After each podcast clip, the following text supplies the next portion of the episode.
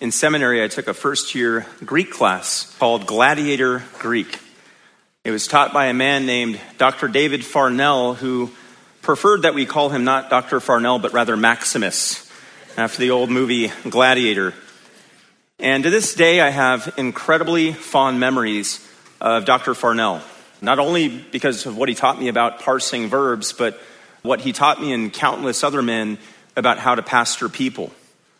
And I mentioned Dr. Farnell this morning because one of the very standard lines, the many memorable lines that he used in his classroom as he was drilling Greek vocabulary into our minds at 6:30 a.m. 3 mornings a week was this.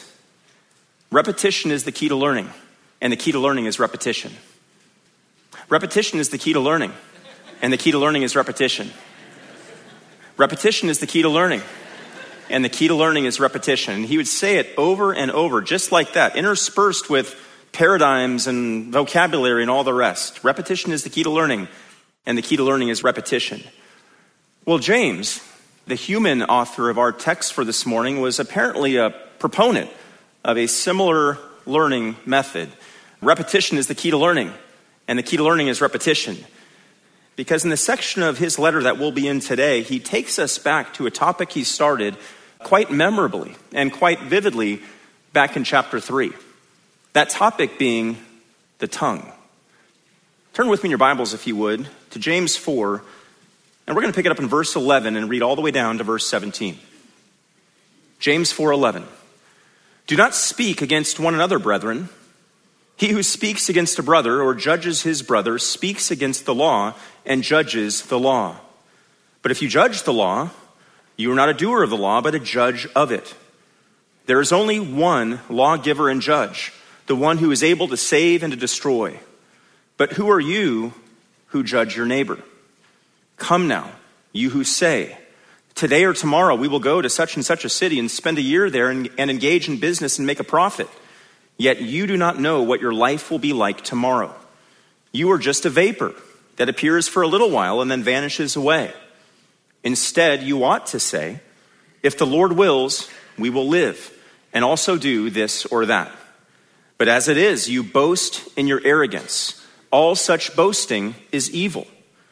Therefore, to one who knows the right thing to do and does not do it, to him it is sin. As we prepare to finish up chapter four of this letter today, what we're going to see James doing is bookending the section that he began at the start of chapter three with the text I just read for you, James 4 11 through 17. And if you look at this section of scripture as a whole, James 3 and 4, it highlights some of the most sad and reprehensible behavior that can happen in a body of professing believers. James has called out the sins of the tongue in James 3 1 through 12.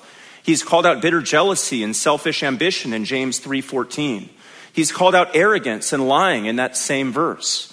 He's called out the pursuit of wisdom that does not come from above but instead which is earthly and natural and demonic in James 3:15. He's called out disorder and every evil thing that marks a fractured fellowship in James 3:16. He's called out quarrels and conflicts in James 4 1. He's called out misdirected prayers in James 4 3. You ask and do not receive because you ask with wrong motives, so that you may spend it on your pleasures. He's called out spiritual adultery. He's called out friendship with the world. And as we saw last week, he has issued these 10 imperatives, these 10 marching orders, these 10 commands about how the Christian who finds himself stumbling into sin is to conduct himself as he or she, with the Spirit's help, steps off the path of disobedience and back onto the path of obedience. Uh, we saw those 10 commands in James 4 7 through 10 submit, resist, draw near, cleanse, purify, be miserable and mourn and weep. Let your laughter be turned into mourning and your joy to gloom. And last, humble yourselves and we do so recalling that the Lord, James 4 6 says, always gives a greater grace. And that we can, as Hebrews 4:16 says, find grace to help in time of need. And now, as we turn to the remaining verses of James 4 11 through 17, we find James coming back to the start of where he was in this section before, all the way back in James 3, which is to address the matter of the tongue. To address the wickedness that the tongue is capable of, and to address the trouble that our tongues can get us into. Repetition is the key to learning, and the key to learning is repetition. And as we're going to see, James here is ultimately identifying for us in this section of James 4, as he zeroes in on the tongue once more, the sin of sitting in judgment over God himself and the sin of living as though God is not there. Both sins are wicked. Both sins are evil. Both sins are arrogant. And both sins are expressed through that powerful, pink, little fleshy muscle that sits at the bottom of your mouths. I'm speaking, of course, about the tongue. And that's why I've titled this morning's sermon, An Arrogant Appendage. In the final verse that we covered last week, James 4:10, James told his audience, look at James 4:10, humble yourselves in the presence of the Lord, and he will exalt you. Well, in contrast, in the verses that we're seeing this morning, James is now going after the arrogance of his audience, not commending their humility, but going after their arrogance their heart level pride, which comes through their words as those words tumble off their tongues. It'll be a two point sermon today. And the two points are going to highlight the two sins that James is flagging here. Those sins, again, being sitting in judgment over God Himself. And this is going to be a mouthful. I'm going to warn you. Point number one is this the arrogance of presumptuous adjudication. We'll get there in a second. You'll see what I mean. That's in verses 11 and 12.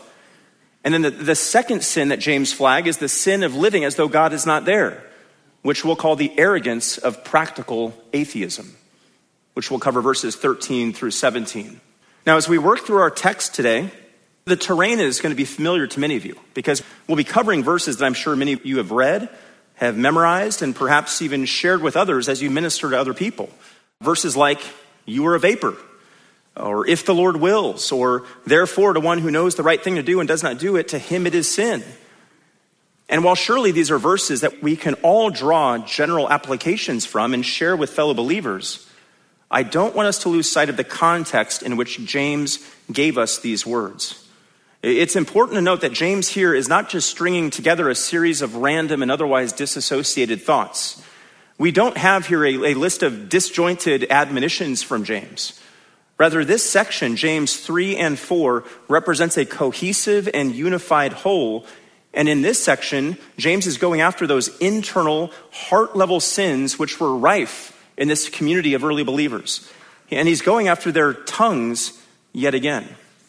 Repetition is the key to learning, and the key to learning is repetition. But ultimately, he's going after their hearts, because out of the abundance of the what? The heart, the mouth speaks.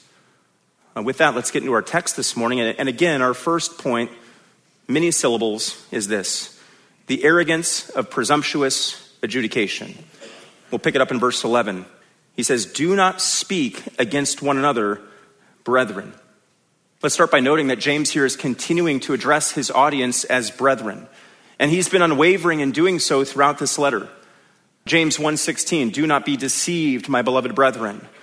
James 2:14 What use is it my brethren if someone says he has faith but he has no works can that faith save him uh, James 3:1 Let not many of you become teachers my brethren and then here in James 4:11 Do not speak against one another my brethren and what that means for us as we work through this text this morning is that James here is very clearly referring to Christians People who, like you and me, had a hope that is anchored in the death, the burial, the resurrection of Jesus Christ.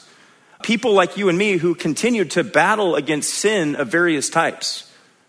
People like you and me who had been sealed and indwelt by the Holy Spirit, but now had the ability to walk by the Spirit and rather than gratifying the desires of the flesh. To them, to his brethren, James says here in verse 11, do not speak against one another. Now, those words speak against sound a bit soft, sound a bit muted in English.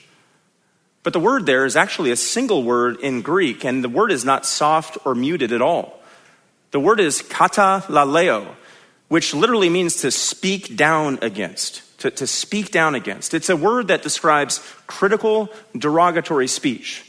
Speech which is maliciously intended to influence others against the person who's being spoken about. It's the word that highlights the person who is great at pointing out the faults in others while minimizing their virtues. It's a word that is focused not so much on the truth of the matter that's being expressed, but instead is focused more on the heart orientation, the heart posture of the one who is saying whatever is being said.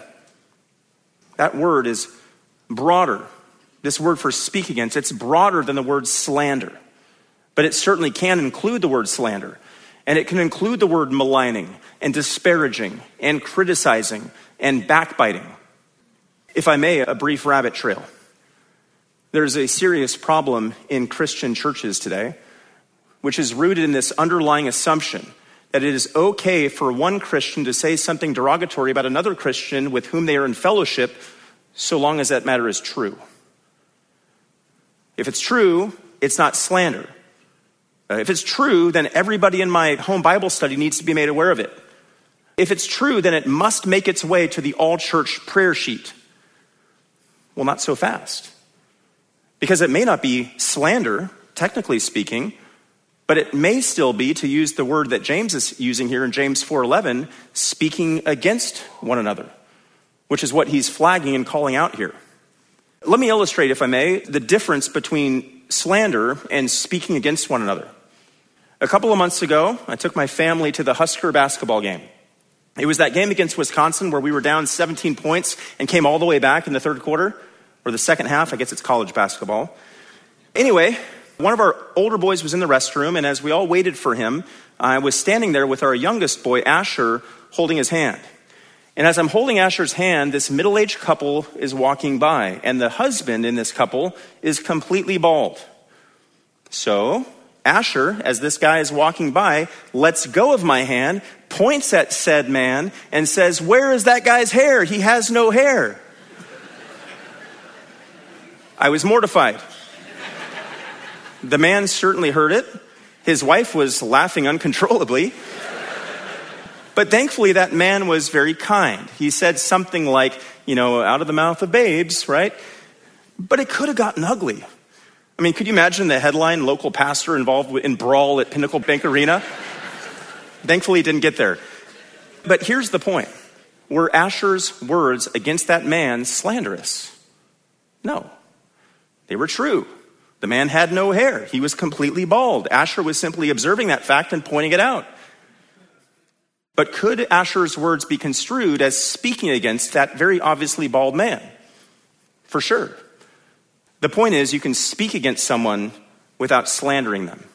And bringing it back to the church context, that's what James is addressing here speaking against one another, speaking against fellow believers and followers of the Lord Jesus Christ. James isn't drawing here, at least, distinctions based on what, whether what is being said is true. He's not saying stop speaking against one another only if the information is false. He's not saying get your facts straight and then you can share it with everybody. No, even if the subject matter is true, James here is warning against speaking against one another. And especially, and this is key, calling out those who do so with evil intentions and with hostile motives. To speak against one another, and as James will call out later in verse 11, to judge one another is totally inconsistent with James's charge back in verse 10 to humble yourselves in the presence of the Lord. It's totally inconsistent with mirroring the example of humility shown by us by our Lord Jesus Christ. It's completely inconsistent with showing the love of Christ to our fellow believers. Now, James could have stopped there and just said, Do not speak against one another, brethren. Stop demeaning and disparaging your fellow believers. Stop being so openly and rebelliously loveless to your fellow brothers in the Lord. But he takes it multiple steps beyond that. Look at the next part of verse 11. It says, He who speaks against a brother or judges his brother speaks against the law and judges the law. So here James is broadening his focus to not only calling out those who speak against a fellow believer, a brother, but also those who judge their brother.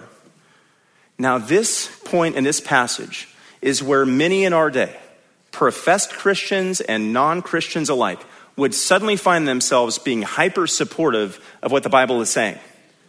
See, there it is. James says, we can't judge. Just like Jesus says, we can't judge. Judge not. Matthew 7 1. Well, Jesus did say, Judge not. But do you know what he also said right after that? So that you will not be judged. For in the way you judge, that's presuming judgment, you will be judged.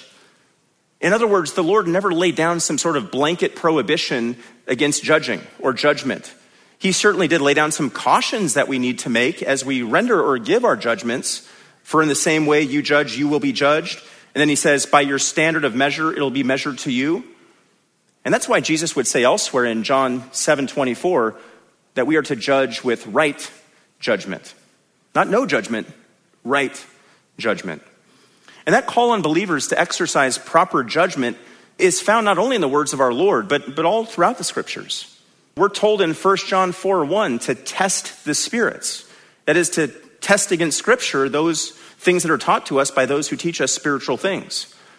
We're called to judge as accursed in Galatians 1 9, those who would preach or profess or proclaim a different gospel.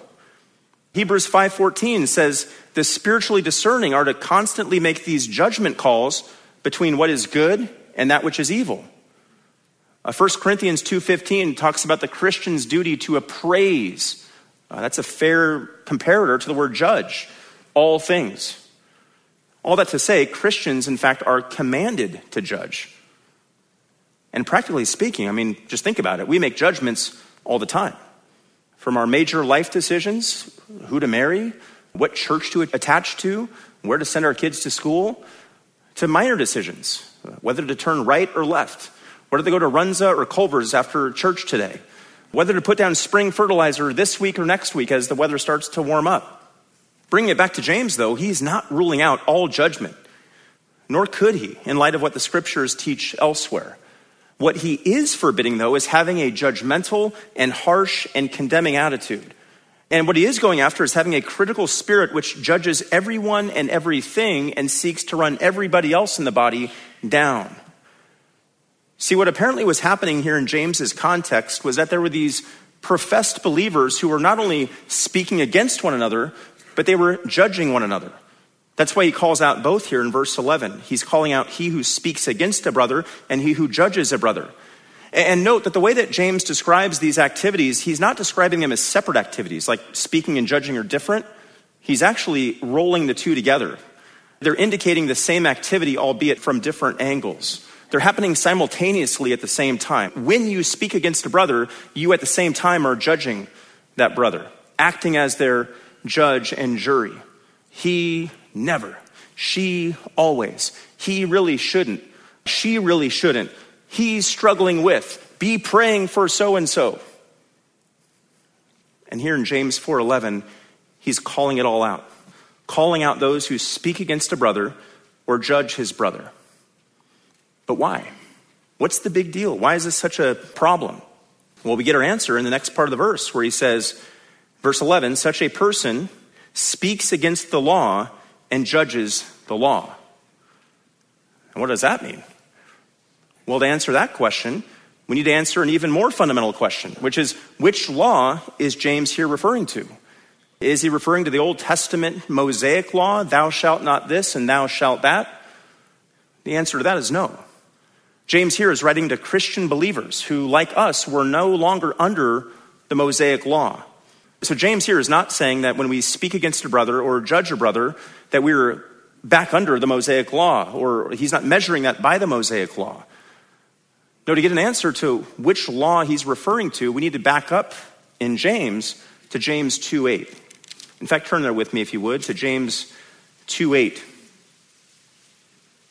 We were here a couple of months ago, James 2.8. It says, If, however, you are fulfilling the royal law according to the scripture. You shall love your neighbor as yourself. You are doing well. Now, that royal law we saw several weeks ago when we studied this text is rooted in that supreme and sovereign edict that the Lord Jesus Christ gave to his followers back in the Gospel of Matthew. You know, Matthew 22, verses 37 through 39 says, You shall love the Lord your God with all your heart and with all your soul and with all your mind. This is the great and foremost commandment. Then he says, A second is like it. You shall love your neighbor as yourself. That's the royal law. We see the royal law there. We see echoes of this same royal law, first given by Christ to his followers in the writings of the Apostle Paul. In Romans 13, 8 through 10, Paul says, Owe nothing to anyone except to love one another, for he who loves his neighbor has fulfilled the law. For this, you shall not commit adultery, you shall not murder, you shall not steal, you shall not covet, and if there is any other commandment, it is summed up in this saying, You shall love your neighbor as yourself. We see this royal law also wrapped up into the writings of the Apostle John, 1 John 4 7. Beloved, let us love one another, for love is from God, and everyone who loves is born of God and knows God. The one who does not love does not know God, for God is love. The chief, the greatest commandment, as spoken by our Lord Himself, is to love God supremely. But the second, he says, is like unto it. And it was given to us not only by Jesus, but reaffirmed by the apostles Paul and John, and of course James, who in James 2 8 calls it the royal law. The royal law is that we are to love our neighbors as ourselves. So bringing it back to our text for today, James 4, verse 11. What is James saying here? What, what is he after here? When he says, He who speaks against a brother or judges his brother speaks against the law and judges the law. The answer is pretty straightforward. Such a person who speaks against his brother, who judges his brother, the person who seeks to demean his brother or destroy the reputation of his brother, the person who gossips about or slanders his brother, isn't loving his neighbor as himself. He has the royal law, he knows the royal law. He knows what he's been commanded by Christ to do through the royal law, which is to love his brother. But such a person decides, somewhere deep in the recesses of their heart, though they would never vocalize it this way, that they know better. So they place themselves above the law, the royal law. And when they speak against their brother, as James 4:11 says, they speak against the law and judge the law. Well, that's a problem. Because look at what James says next at the end of verse 11. But if you judge the law, you are not a doer of the law, but a judge of it. Now, there's some familiar parallelism being brought in here. In fact, turn with me back to James 1. James 1 22. Familiar passage for sure. We covered this several months ago. James 1:22, but prove yourselves doers of the word and not merely hearers who delude themselves. Now recall that the title of this series, our study of the book of James, is active faith, which is tied to this central thread of argument that James is making in this book as a whole, which is that true and abiding faith is not relegated to sideline sitting passivity, but instead is demonstrated in devoted and dedicated and consecrated activity. And consistent with that central theme here in James 1:22, James exhorts his audience and us to be doers of the word. And then if we flip over to James 4:11, James is warning about not being doers of the law, meaning the royal law, the royal law of James 2:8, but instead being judges of that law. And that's really an unwise and foolish place to be. To not only not be a doer of that law, but to find yourself a judge of that law because look at what is said in James 4:12 our very next verse it says there is only one lawgiver and judge the one who is able to save and destroy I don't want us to miss the flow of James's argument here he's saying don't speak against your brother because when you do speak against your brother and judge him, you are speaking against the law, this royal law, showing yourself not only to not be a doer of that law, but installing yourself as a judge of that law.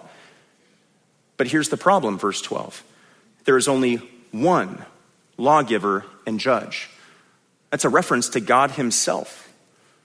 So, teasing out the argument here, when you refuse to obey, refuse to live out this royal law, that this one lawgiver and judge has given, you are usurping the authority of this divine lawgiver and judge. You are saying, in effect, I know better than you. Had I been given the opportunity, I would have enacted a better law. But because I wasn't given that opportunity, God, I'll go ahead and live by my own law. I'll live by my own standards and my own prerogatives and my own rules. Well, that's lawlessness. That's sin. 1 John 3 4, sin is lawlessness, and it's arrogant. Going back to our heading for this part of the sermon, it, this highlights the arrogance of presumptuous adjudication. When we use our arrogant appendages, meaning our tongues, to speak against a brother, to unjustly judge a brother, we are ultimately, hear this now, placing ourselves in judgment over God. The one who is described here not, in verse 12, not only as the one lawgiver and judge, but the one who is able to save and destroy, meaning the one who has the authority and the power over life and death, the one who dictates who lives and who dies, the one who dictates who will survive and who will be destroyed. 1 Samuel 2 6, the Lord kills and makes alive. Or, or Psalm 75 7, but God is the judge. He puts down one and exalts the other. And the Lord, that Lord, lays down the precepts that his people are to follow, which are embodied in his royal law. And so, how utterly rebellious and prideful and ultimately foolish it is to think that we, mere creatures, sinful, fallen creatures, blind and rebellious creatures, weak and impotent creatures, desperate and needy creatures, but for the grace of God, hell bound creatures, could sit as an appeals court over the courts of heaven, or somehow override the counsels of God, or, or somehow reverse the royal law, and use our tongues, these arrogant appendages, to speak against and judge our brothers and sisters in the Lord. And not only that, to speak against and judge the royal law which the Lord has given us. And in doing so, to speak against and, as though we could do so, judge the Lord Himself. It's utter folly. It's arrogant. It's prideful. It's lawless. And it's sin.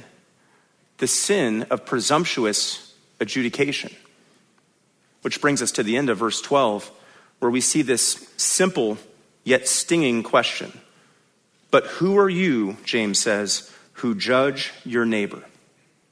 After calling out their folly in speaking against and judging their fellow brothers and presumptuously placing themselves above the law, again, as though they could, above God Himself, James here provides the ultimate mic drop moment when he rounds off his accusations in this whole section with this question, But who are you who judge your neighbor?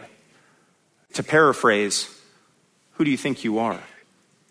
Oh, I know who you are, James says. You're the ones who I just told need to be miserable and mourn and weep. You're the ones who I just told need to humble yourselves in the presence of the Lord. You're the ones who I've been referring to as sinners and adulteresses. Who do you think you are? His words have this intentional bite and, and sting to them. He's being characteristically bold and blunt and demolishing any notion that the recipients of this letter would have that they had the right to speak against one another or to sit in judgment over fellow believers there in the assembly. Now, I have a question for you, dear brothers and sisters at Indian Hills. As you sit here this morning, as you reflect upon your life and your own practices and your own habits, how does this text sit with you? What is the text exposing? Are you the person who speaks against your brothers and sisters in the Lord? Are you the person who judges your brothers and sisters in the Lord? And in doing so, not only sits over your brothers and sisters, but sits over the royal law which Christ has given his followers. And not only doing that, but sitting over the divine lawgiver who gave the royal law for people like us to live out with fellow believers. Whatever happened to showing true wisdom? Uh, whatever happened to showing by our good behavior our deeds in the gentleness of wisdom? Uh, whatever happened to pursuing the wisdom from above, meaning that which is pure, then peaceable, gentle, reasonable, full of mercy and good fruits, unwavering and without hypocrisy? To put it in James's words, who do you think you are? I'm going to get emails this week. Well, we've looked at the arrogance of presumptuous adjudication uh, an arrogance which is expressed outwardly through our tongues, but ultimately is rooted in these deep waters of pride which still slosh around our sinful hearts. Next, as we turn to verses 13 through 17, we come upon our second point for this morning, which is the arrogance of practical atheism. The arrogance of practical atheism. I'll read the text as a whole, and then we'll take it line by line. James says, Come now, you who say, Today or tomorrow we will go to such and such a city and spend a year there and engage in business and make a profit. Yet you do not know what your life will be like tomorrow. You are just a vapor that appears for a little while and then vanishes away. Instead, you ought to say, If the Lord wills, we will live and also do this or that. But as it is, you boast in your arrogance. All such boasting is evil. Therefore, to one who knows the right thing to do and does not do it, to him it is sin. Now, you can picture the scene that's being described here. There's this group of merchants in the body of believers that James is addressing here. They're potentially gathered around a table, and there's a map of the Mediterranean region that's spread before them, and they're excitedly pointing to the places they're going to go and where they're going to go next as they look to turn a profit and make their riches. And James here comes with these passages and just throws a cup of cold water on all their plans. And why? Is James anti business?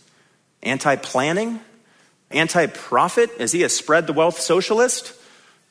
No. James here is going after something deeper. He's going after, again, this arrogant appendage of the tongue, but this time in a different context. He's going after those who say, and that verb say is used multiple times in these verses, to those who say that they're going to go do such and such in a place of their choosing, on a timeline of their choosing, with an expected outcome of their choosing, without so much as considering what the Lord would have them do. Now, what we saw just now in verses 11 through 12 was the, the arrogance of sitting in judgment over God, sitting over his royal law. Now, what we see in verses 13 through 17 is the sin, the arrogance of functioning as though God is not there. The arrogance of practical atheism. Let's look again at verse 13. He says, Come now.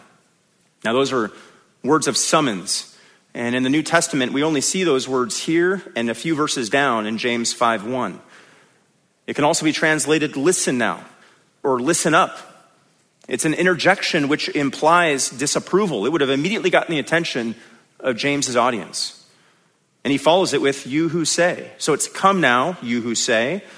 Again, he's going after the tongue here. These people use their tongues to say things.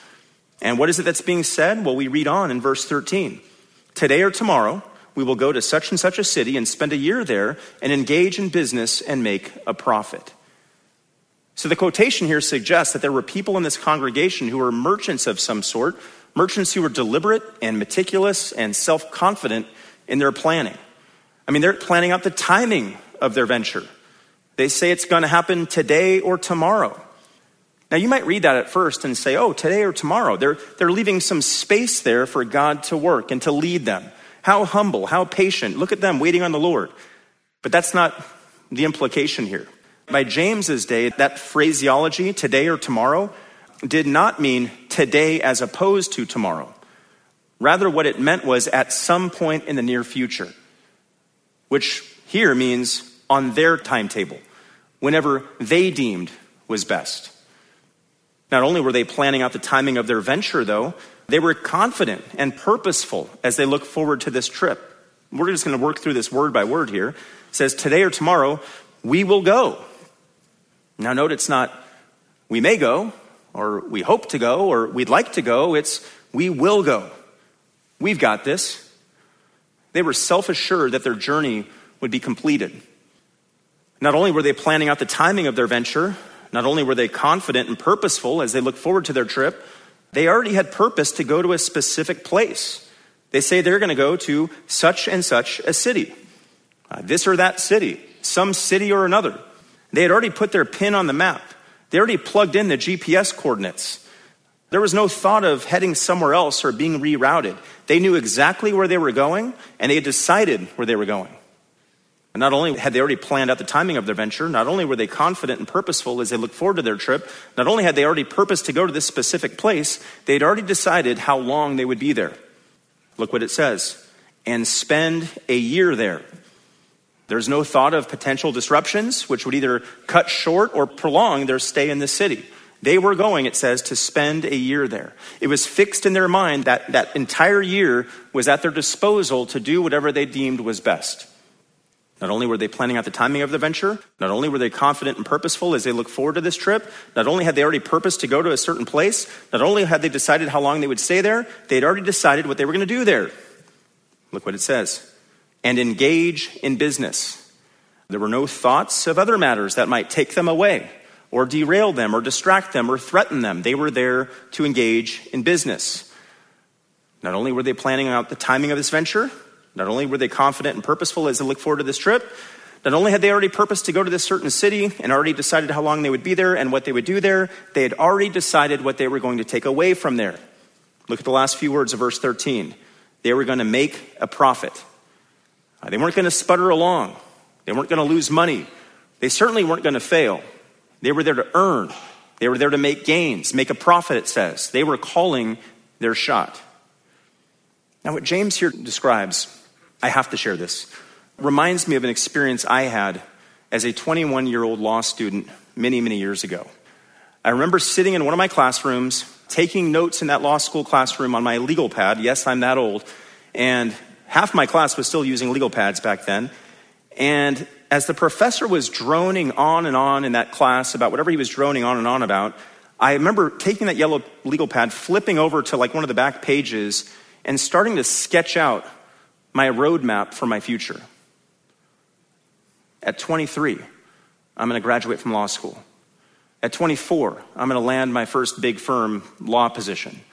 At 30, I'm going to make a partner in my law firm. At 35, I'm going to be elected to Congress. Uh, at 45, I'll be moved up to the upper chamber. I'll become a senator. At 58, the year 2036, I'll be elected president of the United States. And of course, I'll serve two terms, which will take me to the age of 66. But noble statesman that I am, I'll take a few years off. And then by the time I'm 70, I'll accept a nomination to be a U.S. Supreme Court justice. I'll, I'll serve all three branches of government in this life. It's really funny to think of it now, to think of the divine rerouting that the Lord has worked. But what's really important, and why I bring that up, is I was an unbeliever at that time as I mapped out my various ambitious plans about where I thought I was going to be in that law school classroom, I had no thought of God. I was pledging no allegiance to God. The very thought of invoking God and getting Him in the way of my plans seemed silly to me at that point. Well, James here is not writing to unbelievers. Again, he's writing to believers, to Christians. And the Christians that he's mentioning here in verse 13 had a way of thinking which was sadly and strikingly similar to mine as that unbelieving law student all those years ago. And what is the condition? The mindset, the worldview that James here is calling out. I've used the word already, it's practical atheism. It's that smug sense of certainty about one's plans and destinations, which leaves no room for what God might have to say in the matter. It's that self made, self assured, self willed worldview. It's that perspective which gives no thought to dependence upon God or the uncertainty of life. It's a foolish way of thinking, a prideful way of thinking. It's an arrogant way of thinking. And James pushes back on it as we keep reading through the text in verse 14. Look what he says in James 4:14. He says, "Yet you do not know what your life will be like tomorrow." Uh, that can also be translated, you don't know what will happen to you tomorrow. It reminds me of uh, Robert Burns's line from 1785 when he says, The best laid plans of mice and men often go awry. Think of the economic crash of 2008, the sudden loss of a loved one, that shocking medical diagnosis, or that car accident. Think of the pink slip, or think of the earthquake in Turkey, or the recent tornado in Mississippi. Were any of those people angling for those outcomes? Hoping for those outcomes? Of course not. I mean, emergency rooms and cemeteries and unemployment lines are filled with people who had other plans. It's no wonder Solomon would say in Proverbs 27 1, Do not boast about tomorrow, for you do not know what a day may bring forth. James, though, here in verse 14, builds on the thought, and he uses a metaphor in the rest of verse 14. He says, You are just a vapor that appears for a little while and then vanishes away. Your life is a vapor, your life is a mist. It's transitory, like dust in the wind. It's like a mist that hovers over a lake at sunrise, and by mid morning, especially in the summertime, that mist is gone. We're here one second and gone the next.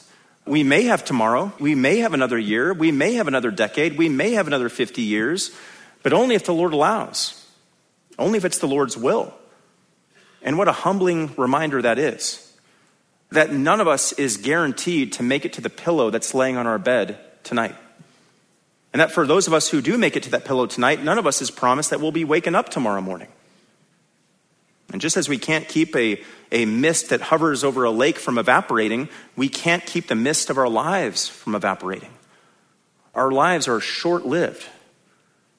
And the scriptures speak clearly to the brevity of our lives. Job 7, verse 6 My days are swifter than a weaver's shuttle. Psalm 102, verse 11 My days are like a lengthened shadow. Psalm 103, 15 As for man, his days are like grass. Life is not only short, though, it's unpredictable, at least from our vantage point.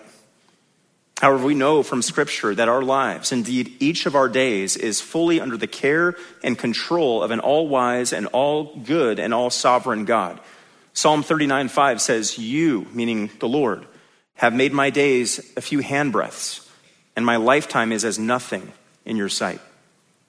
And because our days are short, and they are appointed, and they are unpredictable, what we need to do is, is what Moses said we need to do back in Psalm 90, verse 12, where he says, Help us, God to number our days, to consider how many are left, to reflect on how much sand is left in the hourglass. Not to be morbid, not to be fatalistic, but instead to redeem the time that's left and to live faithfully for Him so that we can present to Him, Psalm 90, verse 12, a heart of wisdom. Back to James, verses 13 and 14, he's called out this prideful, arrogant way of thinking, which we've called practical atheism functioning as though God is not there. Well, James not only gives us the problem, he gives us a solution in verse 15. He says in verse 15, instead, you ought to say, if the Lord wills, we will live and also do this or that. To those who would make presumptuous plans without involving or consulting the Lord, James here gives his prescription. He gives us this God honoring alternative where he says, instead, you ought to say, if the Lord wills, we will live and also do this or that. He says, if the Lord wills. Now, we see that expression, if the Lord wills, multiple times in the New Testament. For instance, Paul told the Ephesians in Acts 18 21, as he was preparing to uh, sail off from Ephesus, he said, I will return to you again if the Lord wills, or if God wills. Paul told the church in Corinth in 1 Corinthians 4:19, "But I will come to you soon if the Lord wills." It's not as though we have to use that specific set of words. It's not some sort of magical incantation. It's not this rigid verbal formula that we must follow at all times. In fact, the scripture gives us different examples of word formulations that we can use to express our dependence upon God and the will of the Lord. 1 Corinthians 16 7, Paul says, I hope to remain with you to the church at Corinth for some time if the Lord permits. Philippians 2:19 he says, "But I hope in the Lord Jesus to send Timothy to you shortly." And then in Hebrews 6:3 it says, "And this we will do if God permits." In other words, it's having the correct perspective, the right mindset, one that is rooted in a complete and total dependence on the Lord and his will. That's what's most important. More important even than using those three words, if the Lord wills. If the Lord, that's four words. And note where James takes this next, in the middle of verse 15, as he gives his audience proper perspective as to how they should be thinking about making plans in the future. He says, If the Lord wills, we will live. Now, that harkens back to what he said back in verse 14 that our lives are just a vapor that appears for a little while and then vanishes away. Well, that vapor, meaning our life, doesn't just vanish randomly. That vapor doesn't vanish simply for physical and natural reasons as our, our bodies begin to, to physically break down. The vapor, our lives, vanish because the Lord wills them to vanish. In fact, He's allowed these vapors to exist as long as they have. And then moving from the greater to the lesser here in verse 15, James notes that it's the Lord's will not only that we live for however long we live, but that we do the various things we do, including the plans that we make. And it's according, it's ultimately according to His will, to use the last few words of verse 15, that we do this or that. And that's a good reminder for us this morning that the greatest of our plans will only come to fruition if the Lord allows, if the Lord wills them to happen. Lord willing, I'll spend my time doing this or that. Lord willing, I'll get accepted to that college. Lord willing, I'll secure that job. Lord willing, I'll get married someday. Lord willing, we'll be able to have X number of children someday. Lord willing, I'll be able to save. Lord willing, I'd like to serve in some capacity here at church. Lord willing, my children will come to know the Lord. It's not wrong to make plans like that.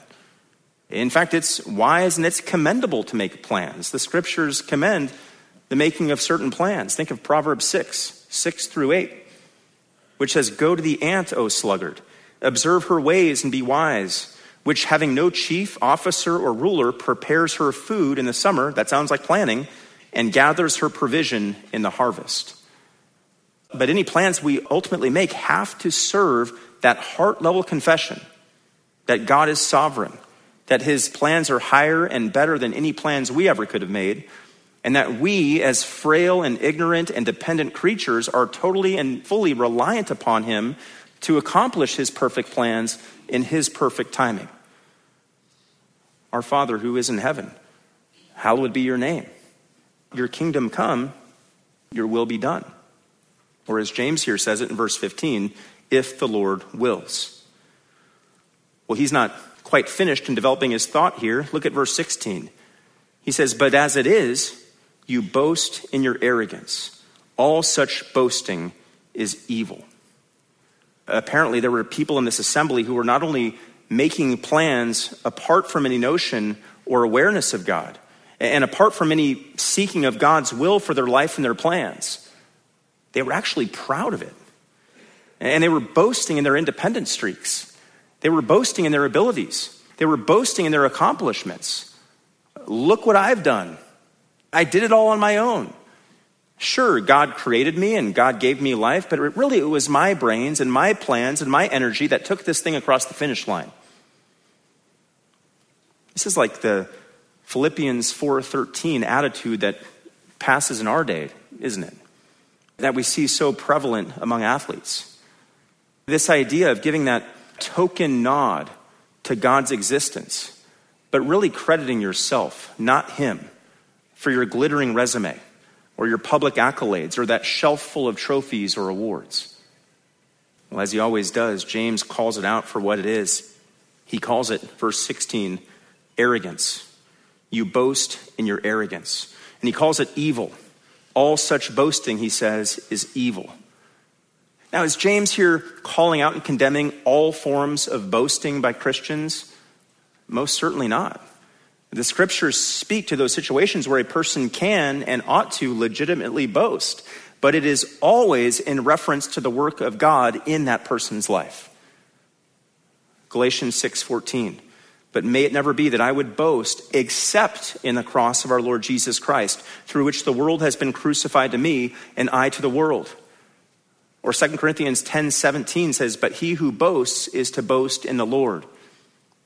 And in those passages, Paul surely had in mind what was said back in Jeremiah 9, verses 23 and 24, where it says, Thus says the Lord, let not a, a wise man boast of his wisdom, and let not the mighty man boast of his might let not a rich man boast of his riches, but let him who boasts boast of this, that he understands and knows me, that I am the Lord who exercises loving kindness, justice, and righteousness on earth. For I delight in these things, declares the Lord.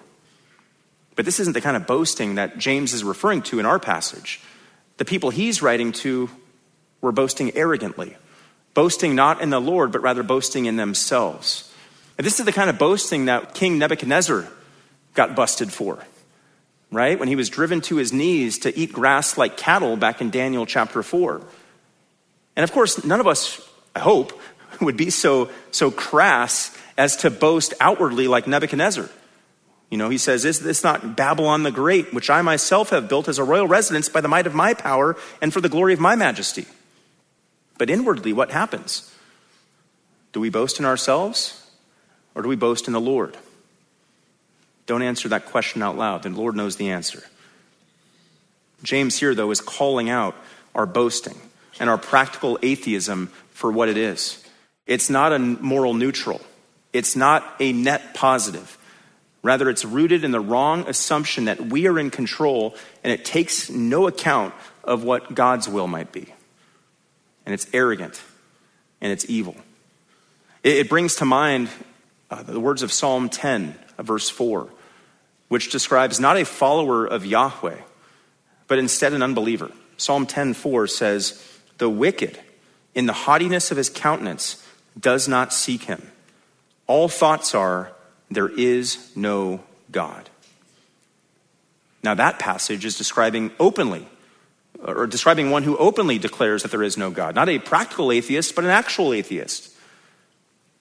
Let's not be those Christians who confess that there is a God and that we have a relationship with that God, but who function as practical atheists, living and plotting and planning as though he's not there. Let's not be those Christians who, like the ones James is calling out here, somehow forget God and somehow think that we're the master of our own history and the captain of our own ships and the subjects of our own sovereignty. Let's not live so short sightedly and blindly. Let's instead remember that we have surrendered, assuming we've surrendered, our lives to the one true sovereign, and it is His will, His way, His commands that we are to follow. Proverbs 19:21 says, "Many plans are in a man's heart, but the counsel of the Lord will stand." That brings us to our final verse for this morning and the final verse for this section, and in fact, the final verse in chapter 4, verse 17. He says, Therefore, to one who knows the right thing to do and does not do it, to him it is sin. Now, that word therefore, as normally is the case, is linking what James is about to say with what he's just said. And in the verses that we've just worked through, what James has told us is that we are not to speak against one another or to judge one another. Because when we do so, we speak against the law and judge the law. And in effect, we place ourselves over the royal law, but in doing so, we also place ourselves over the one lawgiver and judge, God Himself. We call that the arrogance of presumptuous adjudication. And then in the verses that we've just covered, verses 13 through 16, James has warned against the arrogance of practical atheism, uh, making plans as though God is not there, ignoring the brevity of life and God's sovereign and providential ordering of our lives, boasting in ourselves and our abilities arrogantly, rather than boasting in the Lord, which James calls evil. It's against that backdrop that James says what he says here in verse 17. Therefore, to one who knows the right thing to do and does not do it, to him it is sin. Now, again, James has these arrogant boasters of verses 11 through 17 in his crosshairs as he makes that statement in verse 17. But that statement certainly does have broader reach and application. Because James here is giving much needed perspective and basic but helpful reminders for us about sin in general and that distinction between sins of commission and sins of omission. See, we tend to think of sin in terms of sins of commission, doing what God has said not to do. God says, do not lie, so we don't lie. God says, don't steal, so we don't steal. That's how we often think of sin, not doing bad things. But James reminds us here that just as serious as lying or stealing or doing anything else that God has instructed us not to do are these sins of omission, meaning disregarding those things that God has said to do.